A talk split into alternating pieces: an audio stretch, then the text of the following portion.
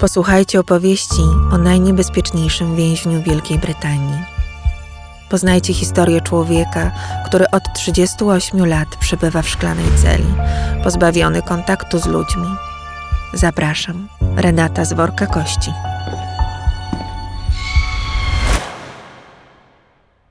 Robert John Maudsley urodził się w 1953 roku jako czwarte z dwanaściorga dzieci Ginny i Georgia mieszkających na przedmieściach Liverpoolu.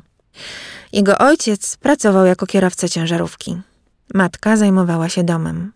Zanim skończył dwa lata, choć niektórzy podają, że miał wtedy ledwie sześć miesięcy, wraz z dwoma starszymi braćmi i siostrą został odebrany zaniedbującym ich rodzicom przez opiekę społeczną i umieszczony w katolickim sierocińcu prowadzonym przez zakonnicę, przez siostry nazaretanki.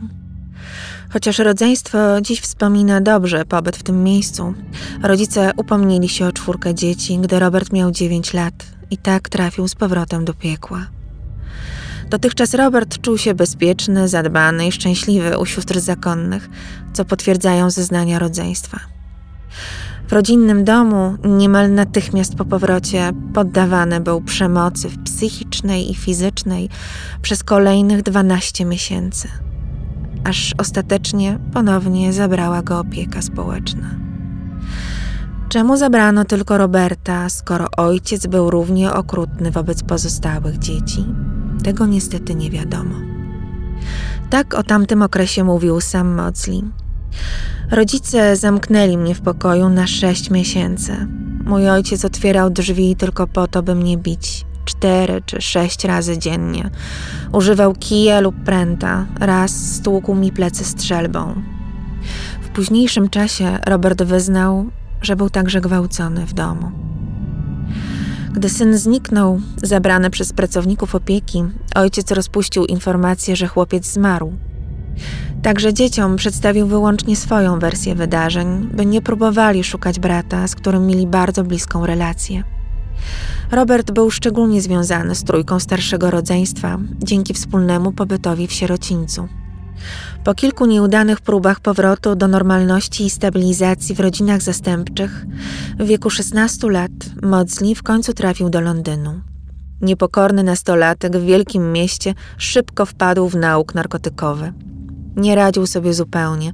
Dwukrotnie próbował się zabić, a po każdej nieudanej próbie samobójczej lądował w szpitalu psychiatrycznym na obserwacji.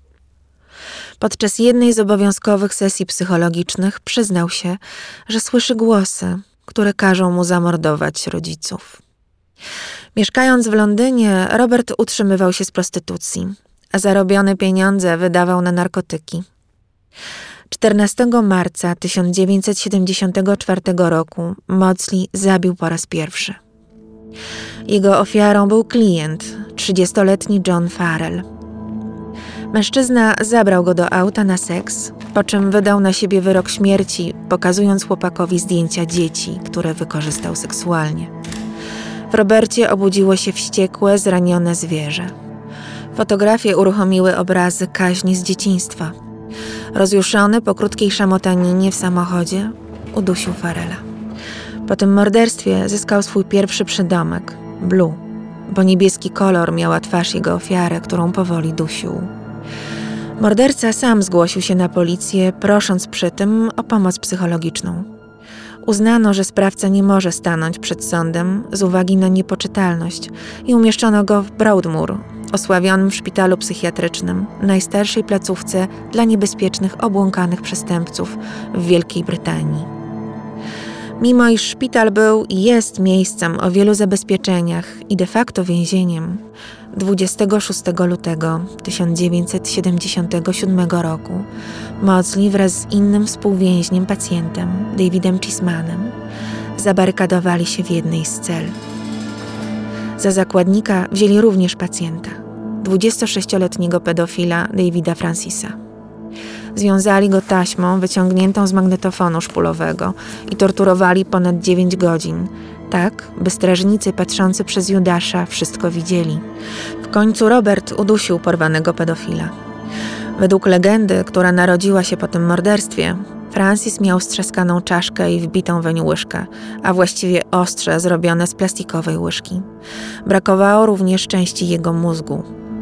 Jednak w aktach jest zupełnie inny opis ofiary. Rzeczywiście plastikowa łyżka wystawała z ucha Francisa.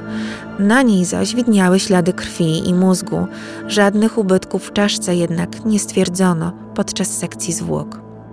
Tym razem wymyślono mu kolejne przezwiska. Zanim opuścił Broadmoor, przylgnęła do niego ksywa Spoons oraz The Brain Eater, a niedługo potem media nadały mu sympatyczny przydomek Hannibal the Cannibal. Co dziwne, po tym zdarzeniu zmieniono zdanie co do poczytalności Maudsley'a i postawiono go przed sądem. Dostał dożywocie. Ku rozpaczy Roberta wysłano go do więzienia Wakefield, zwanego uroczo Monster Mansion, z uwagi na jego potwornych rezydentów. Wakefield Prison to jeden z pięciu zakładów penitencjarnych o najostrzejszym rygorze dla najniebezpieczniejszych więźniów w Wielkiej Brytanii. Morderców, gwałcicieli, pedofilów, porywaczy, zbrodniarzy wojennych i terrorystów. To właśnie tutaj, wiele lat później, powiesi się dr Harold Shipman, uznawany za mordercę 250 osób. Robert bardzo chciał pozostać w Broadmoor. Niestety sąd był nieugięty. Kiedy przybył do Wakefield, więźniowie wołali do niego Brain Eater. Pogłoski dotarły do nich znacznie szybciej niż sam więzień. 29 lipca 1978 roku, po ledwie kilku tygodniach pobytu w więzieniu, Robert popełnił dwie kolejne zbrodnie w ciągu jednego sobotniego popołudnia. Maudsley oczekiwał tego dnia na Solneya Darwooda, który miał mu udzielić lekcji francuskiego.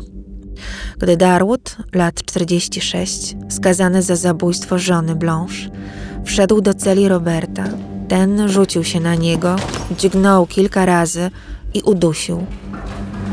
Zwłoki ukrył pod łóżkiem. Następnie próbował zwabić do swojej celi innych więźniów, ale nikt nie zamierzał go odwiedzać. W końcu sam wybrał się na polowanie. 56-letni William Roberts, skazany na 7 lat za seksualne wykorzystanie siedmiolatki, leżał na więziennej pryczy, kiedy prowizoryczne ostrze weszło w jego czaszkę. Mocli dokończył dzieła, rozwalając mu głowę o ścianę celi. Po wszystkim spokojnie poszedł do pokoju klawiszy, położył narzędzie zbrodni na stole i powiedział, że przy następnym apelu będzie o dwóch mniej. Po tych morderczych ekscesach skazano go na dożywocie bez możliwości wcześniejszego zwolnienia. Jego obrońcy próbowali udowodnić, że morderstwa są pokłosiem traumatycznego dzieciństwa i ogromnej złości wobec ludzi podobnych do tych, którzy wyrządzili mu krzywdę. Podczas procesu Mocli wyznał: Kiedy zabijam, myślę o rodzicach. Gdybym zabił moich rodziców w 1970 roku, nikt poza nimi by nie zginął. Gdybym ich zabił, teraz byłbym wolnym człowiekiem. Po procesie wrócił do Wakefield.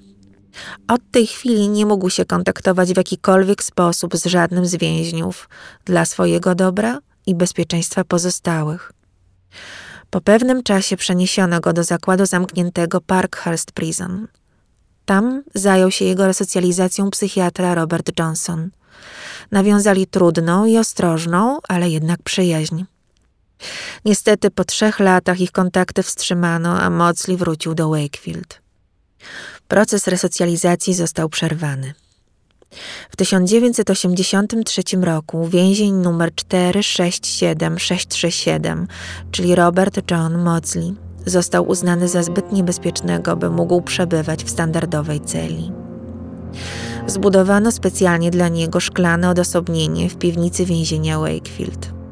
Przez cały czas pilnuje go czterech strażników. Wygląd celi znany jest powszechnie ze słynnego filmu Jonathana Dema Milczenie owiec, który wszedł na ekrany kin 8 lat później, w 1991 roku. W szklanej celi przebywał filmowy Hannibal Lecter, którego mistrzowsko zagrał Antony Hopkins. Film był ekranizacją powieści Thomasa Harrisa pod tym samym tytułem z 1988 roku. Od 1983 roku, czyli już od 38 lat, domem Modzleja jest podwójna cela o wymiarach 5,5 na 4,5 metra, zbudowana z kuloodpornych szyb, przez które więzień jest non-stop obserwowany. Wewnątrz szklanej klatki mieści się kolejna, w której stoi wyłącznie krzesło i stół wykonane ze skompresowanego kartonu. Toaleta i umywalka przymocowane są do podłogi. Materac leży na betonowym łóżku.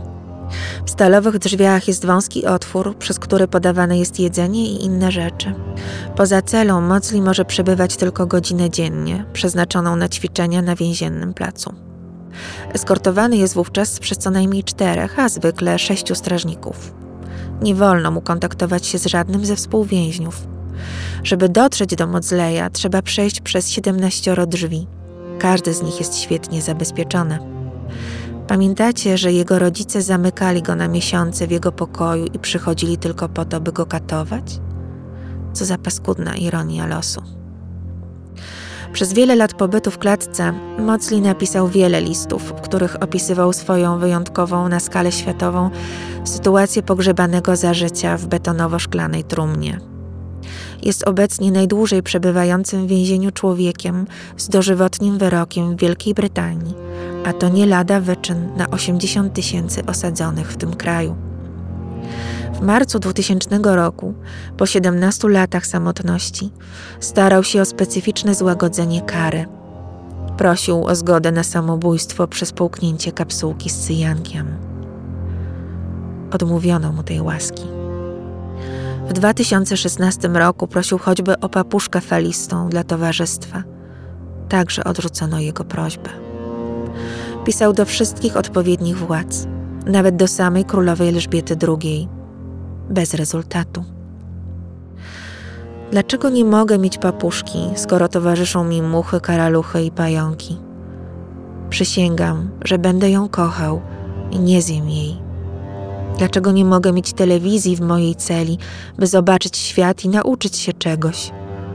Dlaczego nie mogę mieć nagrań, by posłuchać pięknej muzyki klasycznej? Jego pytania pozostały bez odpowiedzi władz. Badający go specjaliści uważają, że ma IQ geniusza, uwielbia muzykę klasyczną, poezję i sztukę. Z takim potencjałem intelektualnym Mozli nie żyje, lecz wegetuje na granicy szaleństwa, z pełną tego świadomością. Co do tego nie ma wątpliwości. Ma obecnie 67 lat. Podobno wygląda znacznie starzej. Urosła mu siwa broda, ciało więźnia jest wyjątkowo chude i blade z powodu braku dostępu do światła słonecznego. Ostatnie jego zdjęcie pochodzi z 26 maja 1983 roku. Od tamtej pory nikt go nie fotografował ani nie nagrywał. Wielu innych morderców, odbywających karę za dużo gorsze zbrodnie, przebywa w lepszych, powiedzielibyśmy, ludzkich warunkach. Po raz kolejny Wam przypominam, że Robert Maudsley uważany jest za najniebezpieczniejszego więźnia w Wielkiej Brytanii. I Wam pozostawiam ocenę tej opinii, a właściwie wyroku.